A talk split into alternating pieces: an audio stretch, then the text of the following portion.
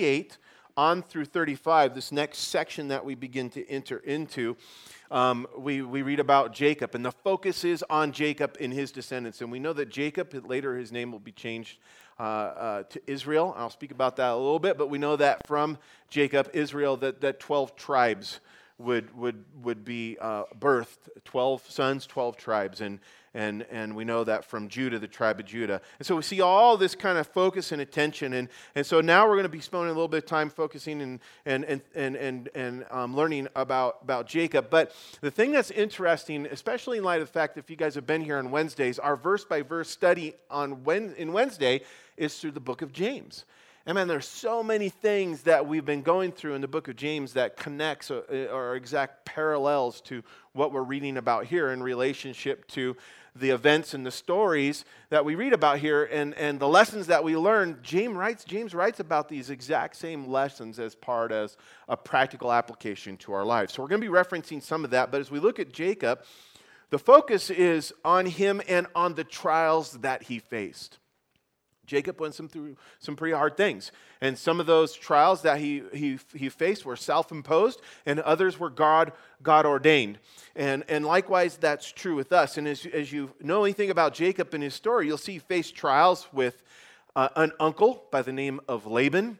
And that guy's a scoundrel, and uh, he, is, it's, he, he adds a lot of flavor to, to the story, but you would not have wanted to do business with, with Laban. And, and then also we see that he faced trials with his brother Esau, and we really saw the, the, the head of that or the foundation or the root of that what we read last week. And as we read on and study through these next chapters, chapters 28 through 35, we're going to see this refining process that takes place. Um, a refining price, a process that God took Jacob through, and how God, through these refining process, through these trials, changed Jacob.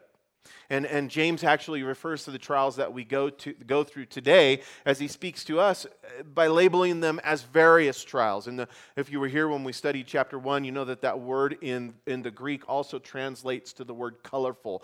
These, these multicolored trials that, that we go through, these various trials. And um, we know that as God takes Jacob through this, he's changing him from the deceiver, right? Because that's what his character is defined as or, or, uh, or what his reputation has become known as a result of being a deceiver. As a matter of fact, uh, his name, which Jacob, which means deceiver or heel catcher, was evident even in his birth as Esau was born first. And it says that Jacob kind of grabbed a hold of his heel and, and, and came out in that, in that manner. And, and so there's these various trials where God changes Jacob from the deceiver into literally we're told a prince with God. How cool is that? And if you've ever wondered what that, what that name Israel really means, that's what it means a prince with God, a mighty prince with God. And so God changed Jacob from the deceiver into this, him being a prince with God. And, and in so doing so, as he did that work on the inside of the man, he, like he had done with Abram, and changing his name to Abraham, Jacob's name was changed from Jacob to Israel to reflect the kind of man that God had transformed him to be. And I wish that was true with us as Christians, don't you? You know, because before my Christ, my life in, in Christ, before my faith in Christ, I mean, I was a totally different person. And, and you guys too. You, you've become new creations through Christ Jesus, right? And, and, and lots of times that name that we, that we had while we were unbelievers and following after um, um, the world and, and, and, and, and running away from Christ is that our, our name was attached to somebody who we are not now. Unfortunately, you know, our names now aren't still um, uh, uh, seen in a negative light, perhaps maybe with some people you haven't seen in a while. I don't know. But um, because of the new character, because of the men and women that God's changed us and created us to be, um, um, people know us as someone different, even though we have the same name. But it would have been really cool to get a new name at that same time where you're like, no, that's, I'm not Sean anymore. I don't know. We don't know who that guy is. He's dead. He's dead in Christ. And, and, um, and, and now I live, and I live as a new creation in Him. But that's kind of the idea. And as we study through these next chapters and we see this transformation process taking place, it's important for us to look at the work that God did in Jacob and see these lessons that uh, Jacob was being taught so that we might learn from them. And, and in doing so, that we may continue to allow for God to refine us, right? That God may, that we may allow for God to continue to refine us and to transform us into the men and women that He desires us to be. Remember in 2 Corinthians chapter 3, verse 18, Paul wrote and he said this, he said, And we, who with unveiled faces all reflect the Lord's glory, are being transformed into his likeness with ever increasing glory, which comes from the Lord, who is the Spirit. And knowing firsthand how painful and difficult this refining process can be, Paul, the Apostle Paul, who went through great suffering for the name of Christ, who wrote to the Romans about being conformed to the image of Jesus. And he says, in chapter 8 of the book of Romans, verses 28 through 30, he says, And we know that in all things God works for good of those who love him, who have been called according to his purpose. For those God foreknew, he also predestined to be conformed to the likeness of his son, so that he might be the firstborn among many brothers. And those he predestined, he also called, and those he called, he also justified, and those he justified, he also glorified. Now, the Bible tells us in Philippians chapter 1, verse 6, that, that God will be faithful to complete this work. Amen? That he'll be faithful to complete this work that he's begun in us. But, guys, this morning, as we look at the life of Jacob and we begin to study about him, we need to remember that in this process, God calls us to submit to him.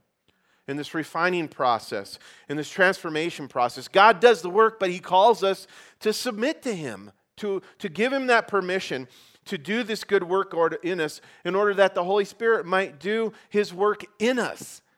And consequently, when we act like Jacob sometimes did, or what we see that, that Jacob had done, and we are unwilling in those moments of time where God's refining us to humble ourselves and to submit to God's plan, you know what we can rest in?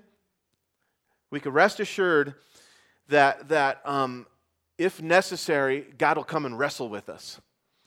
And, and we'll read about that in, in the weeks coming up. That, that is Jacob resisted God. God said, okay, I'm going to come and I'm going to wrestle with you. And, and, and let me tell you something you don't want to wrestle with God. But if you're in that spot where you need some wrestling, God's going to come wrestle with you. He's not going to just let you go off in, in your hard heartedness or in your stubbornness. He's going to come and wrestle with us, and He's going to use the trials that we face to work on us in order to bring us to a place of humility so that He might do the work in us that n- needs to be done. And as we read on now into chapter 28, we see the very first step. There's going to be a process that we're going to go through in the next weeks, but in this chapter, we see the very first step in, in this refining process. In Jacob's refining process, as God was faithful to begin and complete the work on Jacob that needed to be done. So, we, Will you follow along with me as I read now chapter 28? It says in verse 1, it says, Then Jacob, or excuse me, then, then Isaac called Jacob and blessed him, and charged him and said to him, You shall not take a wife from the daughters of Canaan. Arise and go to Padan Aram, to the house of Bethuel, your mother's father, and take yourself a wife from there the daughters from, from there of the daughters of Laban, your mother's brother. And verse 3 May God Almighty bless you and make you fruitful and multiply you, that you may be an assembly of peoples. And give you the blessing of Abraham to you and your descendants with you, that you may inherit the land in which you are a stranger, which God gave to Abraham. So Isaac sent Jacob away, and he sent him to Padan Aram eh, to Laban, the son of Bethuel the Syrian, the brother of Rebekah, the mother of Jacob and Esau. Verse 6 Now Esau saw that Isaac had blessed Jacob and sent him away to Padan Aram to take for himself a wife from there, and that as he blessed him, he gave him a charge, saying, You shall not take a wife from the daughters of Canaan. And Jacob had obeyed his father and his mother and had gone to Padan Aram Also, Esau saw that the daughters of Canaan did not please his father. And, and, specifically, what we know is that's in a reference to the wives that he, Esau, had already taken. and so it says in verse 9 that Esau went to Ishmael and took Mahalath, the daughter of Ishmael, Abraham's son, the sister of Naboth, to be his wife in addition to the wives that he had. Now, Jacob went out from Beersheba and he went towards Haran. And he came to a certain place and stayed there all night because the sun had set. And he took one of the stones of that place and put it at the head, at his head, and he lay down in that place to sleep. Then, verse 12, he dreamed. And behold, a ladder was set up on the earth, and its top reached to the heaven, and there the angel of God, the angels of God were ascending and descending on it. Behold, the Lord stood above it and said, I am the Lord God of Abraham, your father, and the God of Isaac. The, the land in which you lie, I will give to you and your descendants. Also, your descendants shall be as the dust of the earth. You shall spread abroad to the west and to the east and to the north and the south. And you and in your seed all of the families of the earth shall be blessed. Behold, I am with you and will keep you wherever you go, and will bring you back to this land, for I will not leave you until I have done what I have spoken to you. Then Jacob awoke from his sleep and said, Surely the Lord is in this place, and I did not know it. And really, that, that, that's a pretty amazing statement right there. But I think, guys, sometimes we live that way that the Lord's in this place and, and we lose sight of it. We don't know it. And so in verse 17, it says that he was afraid when he said, How awesome is this place? This is none other than the house of God, and this is the gate of heaven. Then Jacob rose early in the morning and took the stone that he had put at his head and set it as a pillar. So from a pillow to a pillar. And he poured oil on top of it, and he called the name of that place Bethel. But the name of that city had been Luz previously. Then Jacob made a vow, saying, If God will be with me and keep me in this way that I am going, and give me bread to eat and clothing to put on, so that I come back to my father's house in peace, then the Lord shall be my God.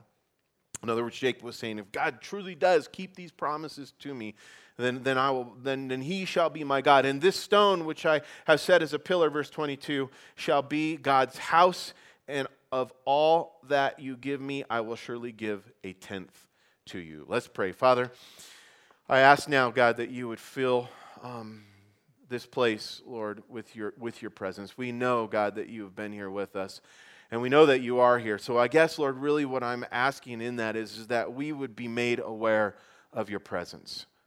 Lord, thank you for the wonderful time of singing songs of praise and worship to you. And Lord, we thank you for this time of studying your word. And we look forward with hopeful expectation, God, that you're going to teach us, that you're going to make your yourself known to us. So, God, that we may um, understand your will for our lives and that we may know our Savior, Jesus Christ, in a more intimate and personal way today. Father, we know that um, you, you allow for us to go through times of difficulty, times of suffering, to do that refining process in us. And God, I know many people here are, are, are in the midst of something like that. They're, they're struggling and where they're finding difficulty. And Lord, I pray that their discouragement this morning, if they're facing any, would be turned into hopeful expectation that God, that you, that you love them, that you're with them, and that you have made promises to us, Father, that we can hold on to. And Lord, that there's no need for anxiety, fear, or worry um, because we have, we have the ability, Lord, and knowing that you're in control to have joy and peace no matter what we're going through. So, Father, we love you. And, and we, we, we profess again that you're our Lord and our Savior, and we give to you the rest of our time. In Jesus' name we pray. Amen. All right, guys. so, as we begin to look at this in, in, in the context of what we've been reading, um, we know that even though Isaac was sending his son to take a wife who was not from the land of Canaan. We know from the previous chapter that we've been studying through uh, last week that the, the real underlying reason for sending Jacob away was to avoid the anger of his brother Esau, right? Um, and, and Esau had actually said in last week, in the chapter that we read, that he was going to kill his brother for tricking him out of his birthright blessing.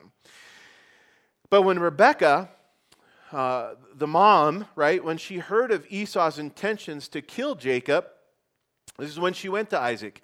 And, and she went to Isaac with a complaint. If you remember, she was complaining about, about uh, Esau's uh, wives, the, the troublemaking wives who had been causing them grief, which one little verse in last week's chapter that we read about.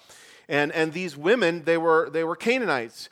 And, and she did this at this moment so that Isaac, the father, the, would, would send Jacob away to Padan Aram to take a wife from the daughters of her brother, Rebekah's brother, Laban, rather than a Canaanite wife like Esau had. And in the last verse of, of, last week, of, of chapter 27, we're told that Rebekah sought to persuade Isaac. Um, as she sought to persuade Isaac, she spoke of not only the trouble that Esau's wives had been to them, but even questioned to her, to her husband what good her life would be if Jacob were also to take a Canaanite wife. And so there might be a little drama attached to all this, but um, when we consider the Canaanite wives of Esau and, and the trouble um, that, that we're told that they're being brought, um, when we, when, we, when, we, when we consider all of this, once again, I think as we look at this, we need to see that we're confronted with this issue, truly, guys, of being yoked to a person who is only concerned about the temporal things of this life and not concerned about the spiritual or the eternal things of God. And remember, as we've been contrasting Jacob and Esau together, we see that Esau was just a worldly minded man. He concerned himself with the temporal things of this life and not the things of God or the eternal or the enduring things. And, and, and that was one of the reasons he went and married these Canaanite wives.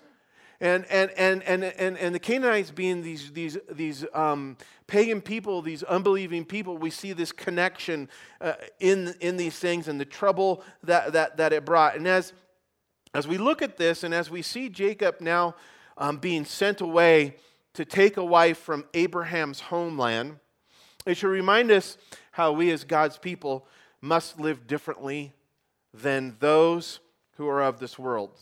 The Bible says to be separate it doesn't mean to separate yourselves from everybody and isolate yourselves, but it means to live separately. It means to live differently than, than those who are of this world. In addition to that, we also see how we must not, as believers, those who have. Um, uh, those who, as the Bible, even as we see with Abraham, are strangers in a strange land, pilgrims and sojourners, as, as, as Peter writes to us in, in his epistles, that, that we must not enter into a covenant agreement with unbelievers being unequally yoked. For when God's people, you and I today who have put our faith in Jesus Christ, God's people, we are spiritually minded. We're eternally minded. And so when we marry unbelievers or make covenants with, with ungodly things as well as ungodly people, it doesn't have to just be a person. We, we can make covenants in our heart, in our minds, with, with even an ungodly thing in this world. We do it all the time. We do.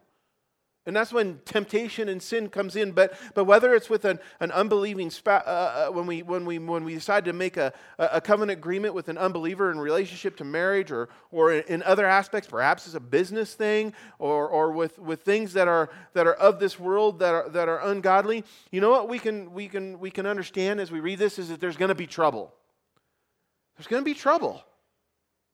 Paul wrote to the church about this in 2 Corinthians. And the Corinthian church, they struggled with this. They struggled with this draw to the world. And so Paul, he writes to them and he says, Do not be unequally yoked together with, with unbelievers. For, for, for what do righteousness and wickedness have in common. Now, often when we think about this passage, because it's brought forth so often in the context of, of, of relationships between a man and a woman, it, it, you got to see that the context of what Paul's writing about here goes well beyond that. It's part of it, but it's more than that. And sometimes I think we make concessions in our mind and in our lifestyles because we, we, we, we want what we want or we think that God's ways is not best. But Paul says, do not be yoked together with unbelievers. For what do righteousness and wickedness have in common? That's a foundation. There's nothing. Or what fellowship can light have with darkness? Or what harmony is there between Christ and Belial? What does a believer have in common with an unbeliever, with an unbeliever? And what agreement is there between the temple of God and idols? For we are the temple of the living God. And, and, and I don't know about you, eh, that's pretty clear. But I like things kind of more simplified. That's why I like the book of James, because it's like James is shooting bullseyes after bullseyes. And, and, and it's clear and concise to the point. So I did a little bit more research. And in the Old Testament, this very same principle is simplified in the law when we look at the book of Deuteronomy in chapter 22, verse 10, where it says this Do not plow with an ox and a donkey yoked together. That's pretty good. And, and, and I, I went and I just did a little quick Google search just so you guys know of, of like, okay, I want to see a picture of a donkey, of a donkey, of a donkey and, and, and an ox yoked together. And, and, and inevitably, everything I could find is, is the, you saw the, the, the ox trying to do what it was doing, and then the donkey, of course, being different than the ox and not designed for that.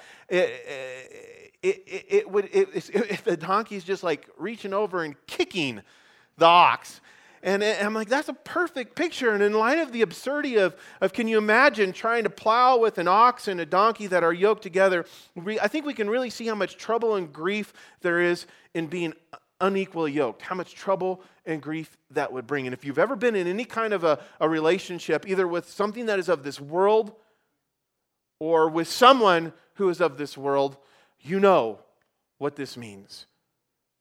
So, as the temple of the living God, who, who we, being that temple, have a holy God who clearly walks with us and lives inside of us and tells us to pursue holiness and, to, and, tells us to live rightly. That word righteousness or righteously, it just means living in the right way, according to God's word. He says, in, in light of all that, we must realize that this, guys, the fruit of being yoked to unholy things or with ungodly people will always lead to grief. And not only grief, but always leads to ungodly compromise. Always. Inevitably. And so Isaac, who charged Jacob here in verse 1 to not take a Canaanite wife, he clearly knew this. He knew this to be true, not only because of the grief that, that had come from Esau's wives, but also because of his own father. If you remember, his father Abraham, for these very same reasons, had taken Rebekah as a wife for him. And so Isaac agreed now to Rebekah's plan to send Jacob to Laban. Now, the sad thing about this, and, and you would only know this if you read ahead, but contextually, you, you kind of bring some of this stuff in.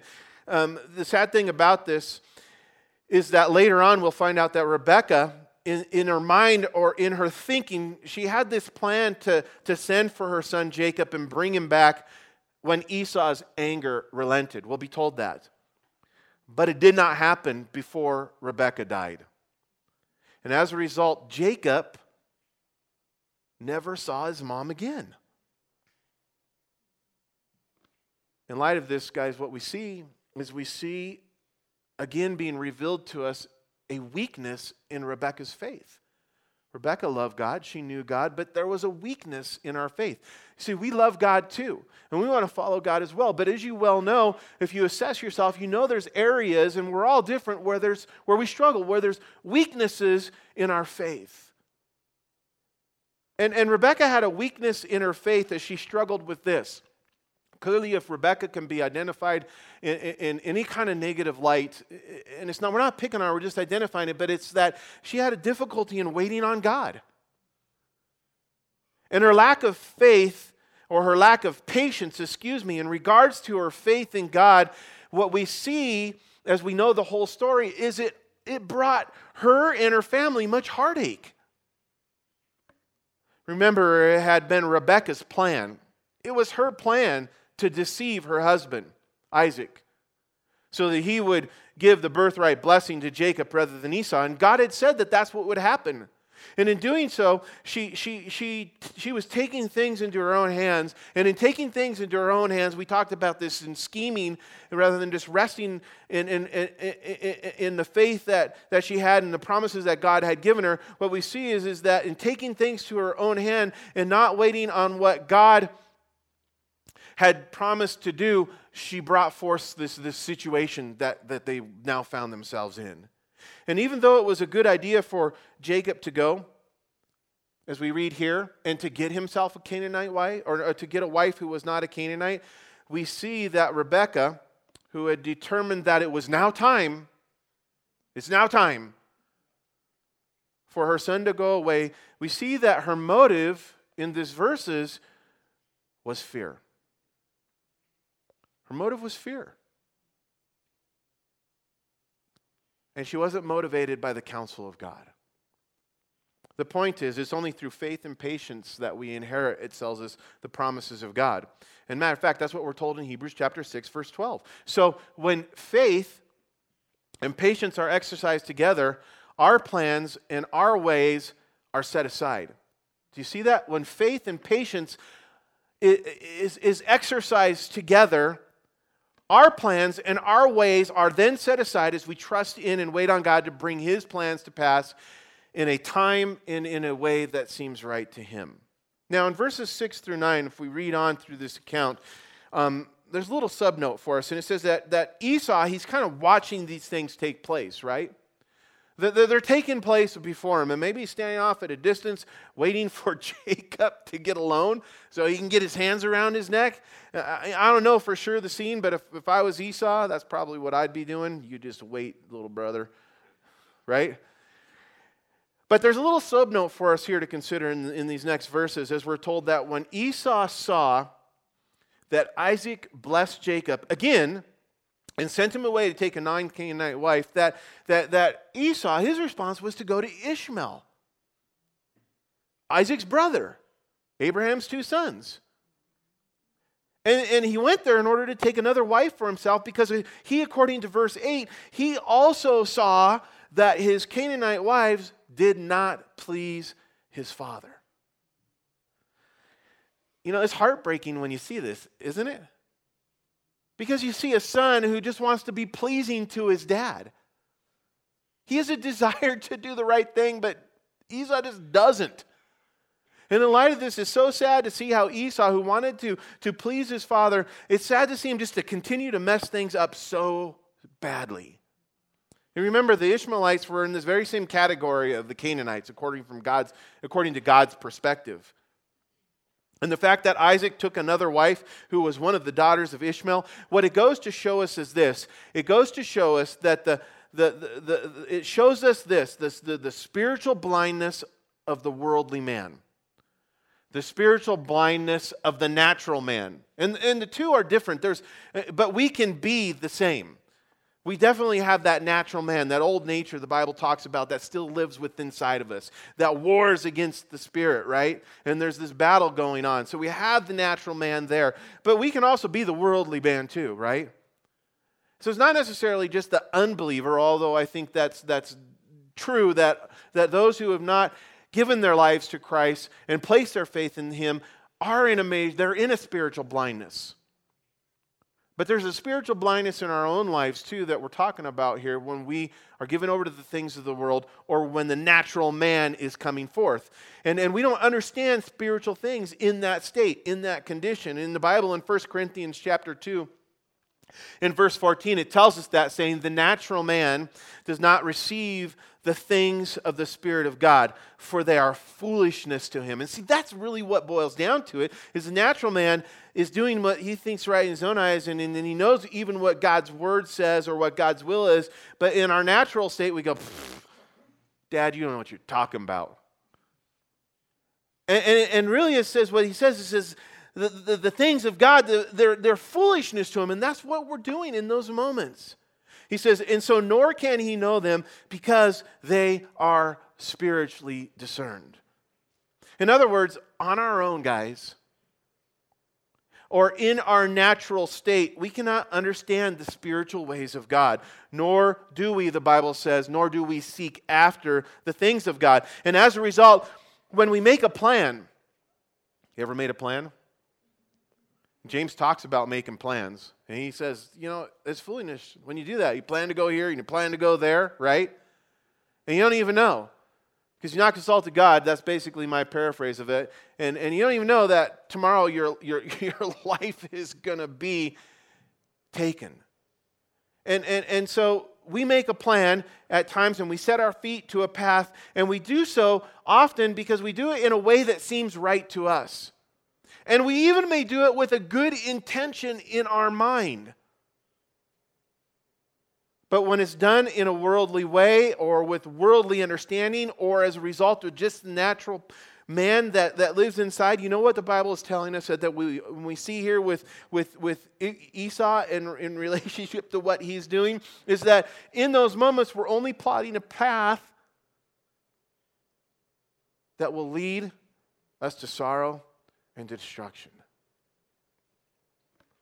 Let me make it real applicable here. The point is, apart from the indwelling of the Holy Spirit, fortunately, you put your faith in Christ, we receive the indwelling of the Holy Spirit. But apart from the indwelling of the Holy Spirit, and apart from the leading of the Holy Spirit, and the guiding of the Holy Spirit, and the help from the Holy Spirit, the instruction, and, and also uh, apart from the instruction and the counsel that is found in the Word of God, you know what we do? Foolish things. Apart from the indwelling and the leading of the Holy Spirit and the instruction and the counsel of the Word of God, we do foolish things. And the, and the beginning of our foolishness starts when we, like Esau, rely upon our own wisdom and our own understanding to accomplish something. And even though this is natural thing to try and do, we must realize that without prayer, without seeking God before we take action, we risk making things worse and not better and better. Furthermore, when it comes to seeking guidance and instruction, another direction of foolishness that we can often subscribe to is when we seek instruction and counsel from those who do not have the Spirit of God inside of them, or from someone who is not using the Word of God as their means of instruction. In other words, when we go to the so called intellectual, who claims to know the answers to our problems by means of their own education, their own abilities, or their own experiences. And when we go to those people, we inevitably find out that their wisdom is foolishness when it bears its fruit or when it is stood next to the counsel and the wisdom of God. You know what? In the book of James, in chapter 3, verses 15 through 17, man's wisdom is there contrasted for us to God's wisdom, saying about man's wisdom, such wisdom does not come down from heaven, but is earthly, unsp- uh, uh, it is earthly, unspiritual, and of the devil. For where you have envy and selfish ambition, there you find disorder and every evil practice. But, guys, the wisdom that comes down from heaven, here's how you know it it's first of all pure, then peaceable, or peace loving, considerate, submissive, full of grace and good fruit, impartial and sincere. And let me tell you, just because a person is a believer or professes a believer, it doesn't mean that they're giving you always good counsel. If it's not coming from the Word of God, guys, run away from it. If it's, if it's based in, oh, well, this has been my experience. Now, you can, people can share with you their own experiences as long as their experience is rooted in doing what God's Word has said. Lots of godly men, including myself, at times have given bad counsel to someone because we've not stopped and prayed and thought about it and used the Word of God as the, as the standard by which we encourage or counsel somebody. And we, as the church, are called to do the same thing in discipleship and mentorship and in, in, in being in a, in a strengthening to the body, as Paul writes about. But we got to make sure from what well that's coming forth is it because we think we're smart and we have learned some things, or is it because we go to God's word as the standard, or we allow through prayer God to enlighten us, which always learns up with his word, to, to be that? That's the point. And the point is, is if Esau desired to please his father and to receive a blessing, you know what he should have done? He just should have gone to his dad. Hey, dad, what do you think I should do? Or at least he should have followed the, his father's counsel that had already been given to Jacob. There was already a precedent. Likewise, if, we're, if we are seeking to do what is pleasing to our Heavenly Father and ensure that we are living a life that is full of God's blessing, we need to accept the fact that only God's Word is adequate for every area of our lives. And, more importantly, guys, when we look at the, the, the, the fullness of this, more importantly, we need to see that this that God's word is the standard by which we are evaluated and judged. Do you know that? And this is what I mean. And, and, and I mean because when we stand before God on, on, on, that day, when, when, when we're all called to give an account for the way that we lived our lives as Christians, you know what the standard by which we're going to be judged? In accordance to God's word. And according to what God says and according to God's ways, not according to what we thought was right or even what others have told us was right. You're not going to get up there and be able to say, Well, Scott said I should do this, God. Oh, yeah, we'll bring Scott up here right now. That's, that's not how it works. It's according to God's word and according to God's standards and His will and His ways that God said, This is what you'll be held accountable to. Furthermore, we cannot forget that our dependency upon the Holy Spirit is necessary. For only through the power, help, and guidance of the Holy Spirit are we able to live rightly, are we able to live righteous lives, holy lives. And the vehicle, guys, the vehicle by which our dependency on the Holy Spirit is obtained is through prayer. That's the vehicle. And prayer is essential when living a life that is controlled by the Holy Spirit because prayer takes us into the spiritual and beyond the natural. And through prayer, we're able to tap into the wisdom and the understanding of God that'll lead us away from those paths of sorrow and destruction to a path that is filled with joy and peace.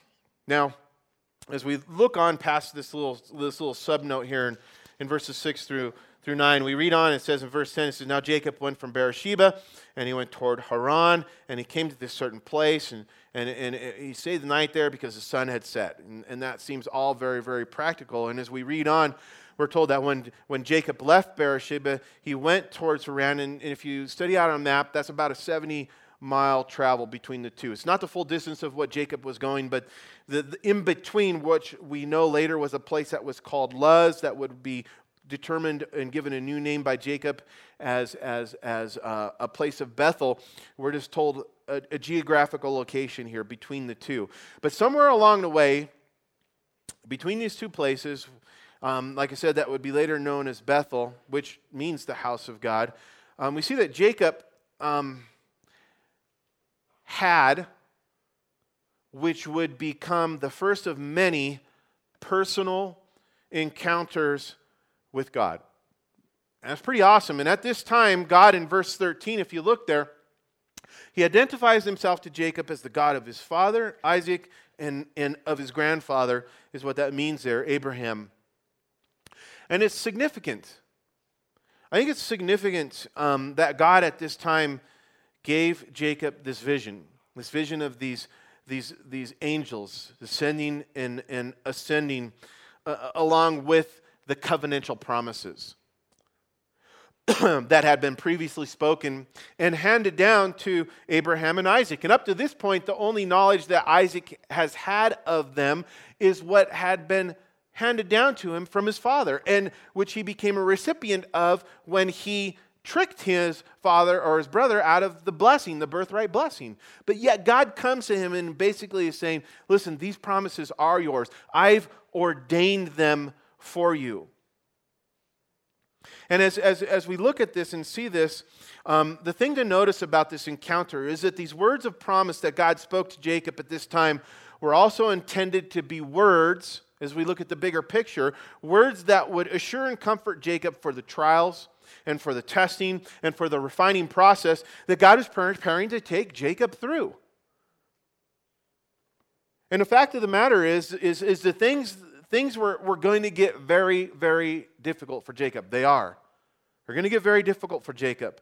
And here we see um, God preparing Jacob for what lay ahead. And with these promises to bless, basically is what this boils down to that God said, I'm going to bless you, and I'm going to sustain you, and I'm going to protect you, and I'm going to provide for him. In all this, we see that it's these promises that Jacob would cling to when everything around him would, would, would appear to be hopeless.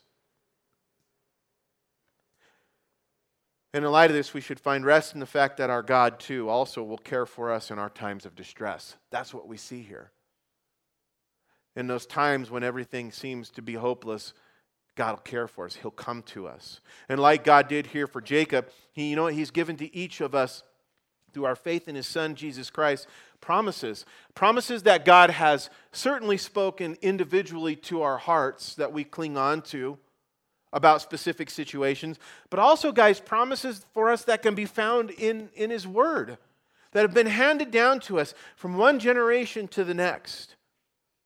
And, and these promises are things that we hang on to, that we need to hold on to when everything around us looks hopeless. And I don't know about you, but I find it comforting that God still came to Jacob in this moment, and he came to him to, to, to ease his distress, even though Jacob had done many wrong things, and even though Jacob um, even though the reason behind Jacob having to leave his family and leave his, leave his home was really his own fault. And because of the deceitful things that he had, he had done, he got himself into this situation. But yet God comes to him anyway, in grace and in mercy, and says, Jacob, I got you. I have promises for you. You know, and this reminds me of Psalm 23, verse 4, which tells us tells us that even though we walk through the valley of the shadow of death, we can fear no evil. Why? Because God is with us, and his rod of correction and his staff of protection is there to comfort us. And I think it's important for us to understand this because we've all had those times when we are the reason for why we are having those quote unquote valley of death experiences, right? either because of our disobedience or because of just the dumb or foolish things that we've done, according to our own wisdom, in the natural man. And more than likely, there will still be more times like this to come. But like Jacob, who began to give praise to God once these assurances came from God, we too can rest assured that our disobedience and our dumb actions don't somehow disqualify us from receiving God's words of comfort or, furthermore, God's helping or healing hand in our life. I don't know about you, but, but the enemy likes to come whisper in my ear or my heart that likes to condemn me in those moments that go, Look at you, stupid, look what you've done. Don't call out to God, He ain't going to help you. And you know what you, you do in those moments? Often you just agree, right? You're like, Yeah, all right, I deserve that.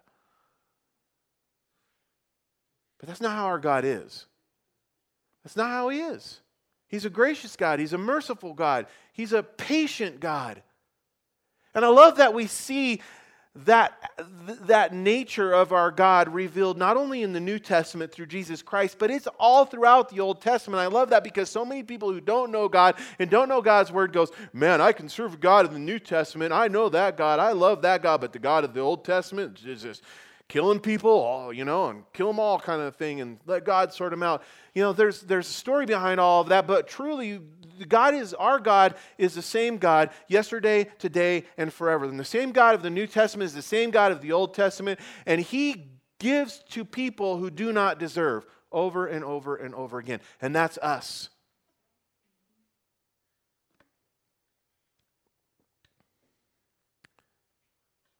In fact, this is why Jesus was sent into this sinful and disobedient world. The Bible tells us not to condemn it, right?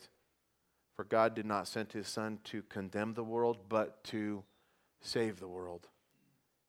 He came to heal us, to free us, to comfort us, to console us, to give us, the Bible says, beauty for our ashes and joy in the place of mourning.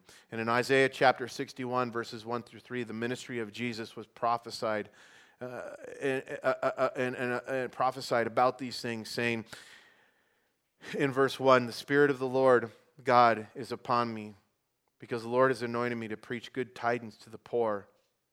He has sent me to heal the brokenhearted, to proclaim liberty to the captives, and to open up and, and, and the opening of the prison to those who are bound, to proclaim the acceptable year of the Lord and the day of vengeance to our God, to comfort all who mourn to console those who mourn in Zion, to give them beauty for ashes, and the oil for the joy of mourning, and the garment for praise for the spirit of heaviness, that they may be called trees of righteousness. Now, as we spend just a few minutes here and kind of wrapping things up, as we, as we examine these words of comfort which God spoke to Jacob, we see first in verse 13, if you look there, that God promised to give Jacob the land in which, on which he was sleeping. And, and, and this promise was a promise of possession, uh, to possess the land that, that God had taken him to. And, and this had first been given to, to Abraham, we know as we've studied through this, and then also specifically to, to um, and Isaac. But now God was affirming his promise to his people, not just to Jacob, but to his people through Jacob. And saying that his descendants who, who we know would make up these 12 tribes of Israel, that they would be the ones to possess this land. And even though Israel still, the Bible tells us, we know from what the Bible has declared as the boundaries of the borders of the promised land, we know that Israel still has never fully taken possession of, the, of all land. But God has promised, and still to this day, um, um, we know that, that Israel does not possess all the, the land yet but there is coming a day when they will. And if you want to study that, you can go look at uh, the book of Obadiah. And the prophet Obadiah was given these promises as well.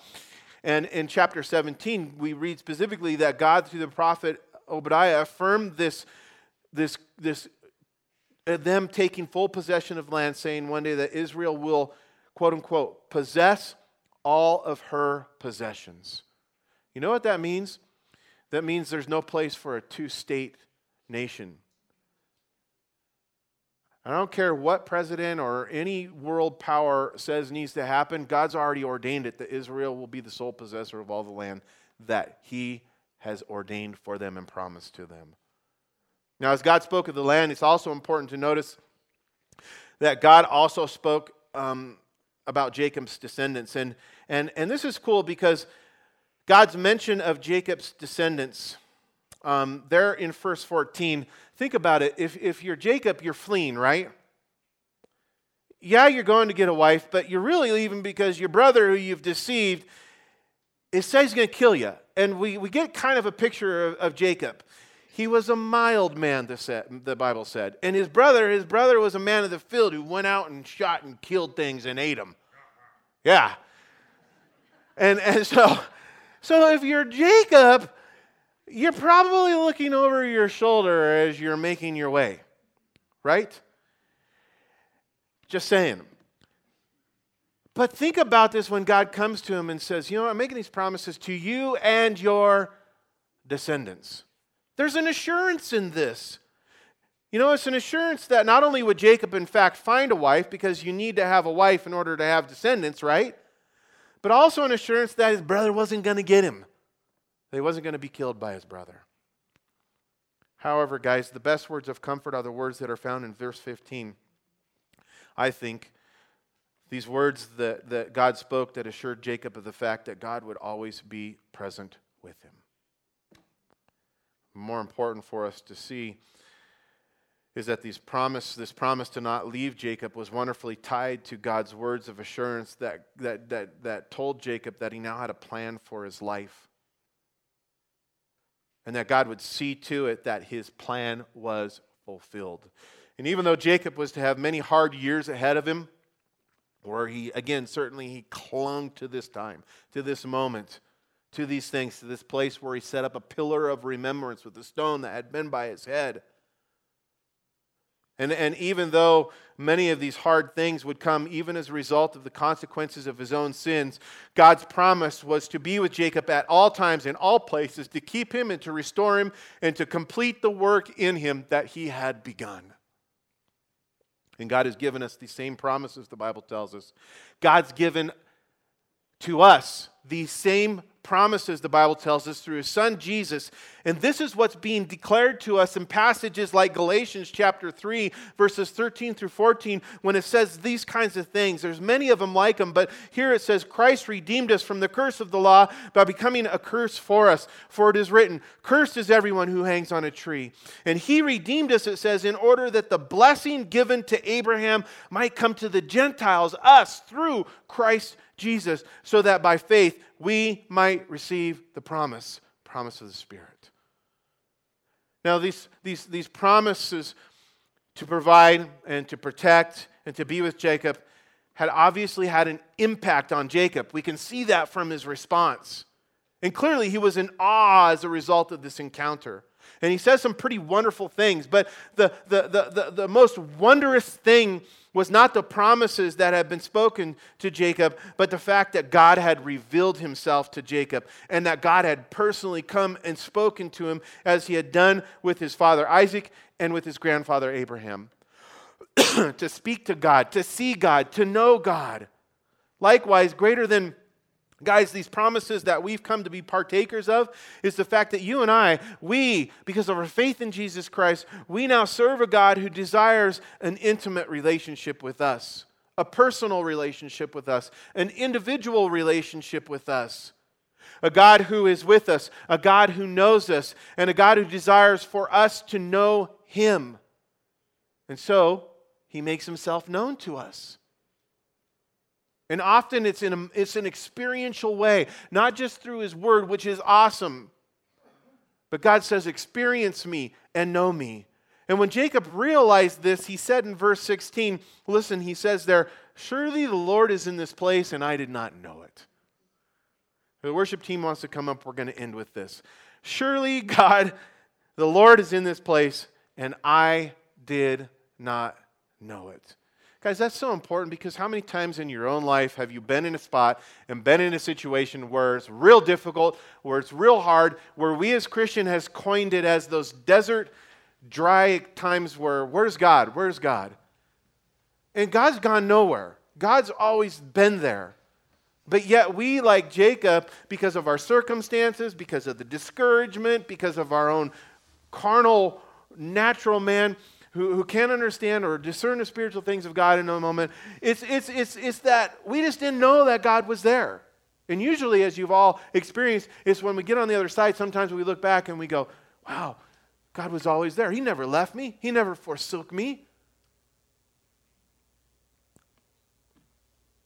The Lord is in this place, and I did not know it, Jacob said. But then, if you look there, being aware of God's presence, it says in verse 17 that Jacob then was afraid. In light of this, we need not forget that we serve a God who is with us. Can't forget that.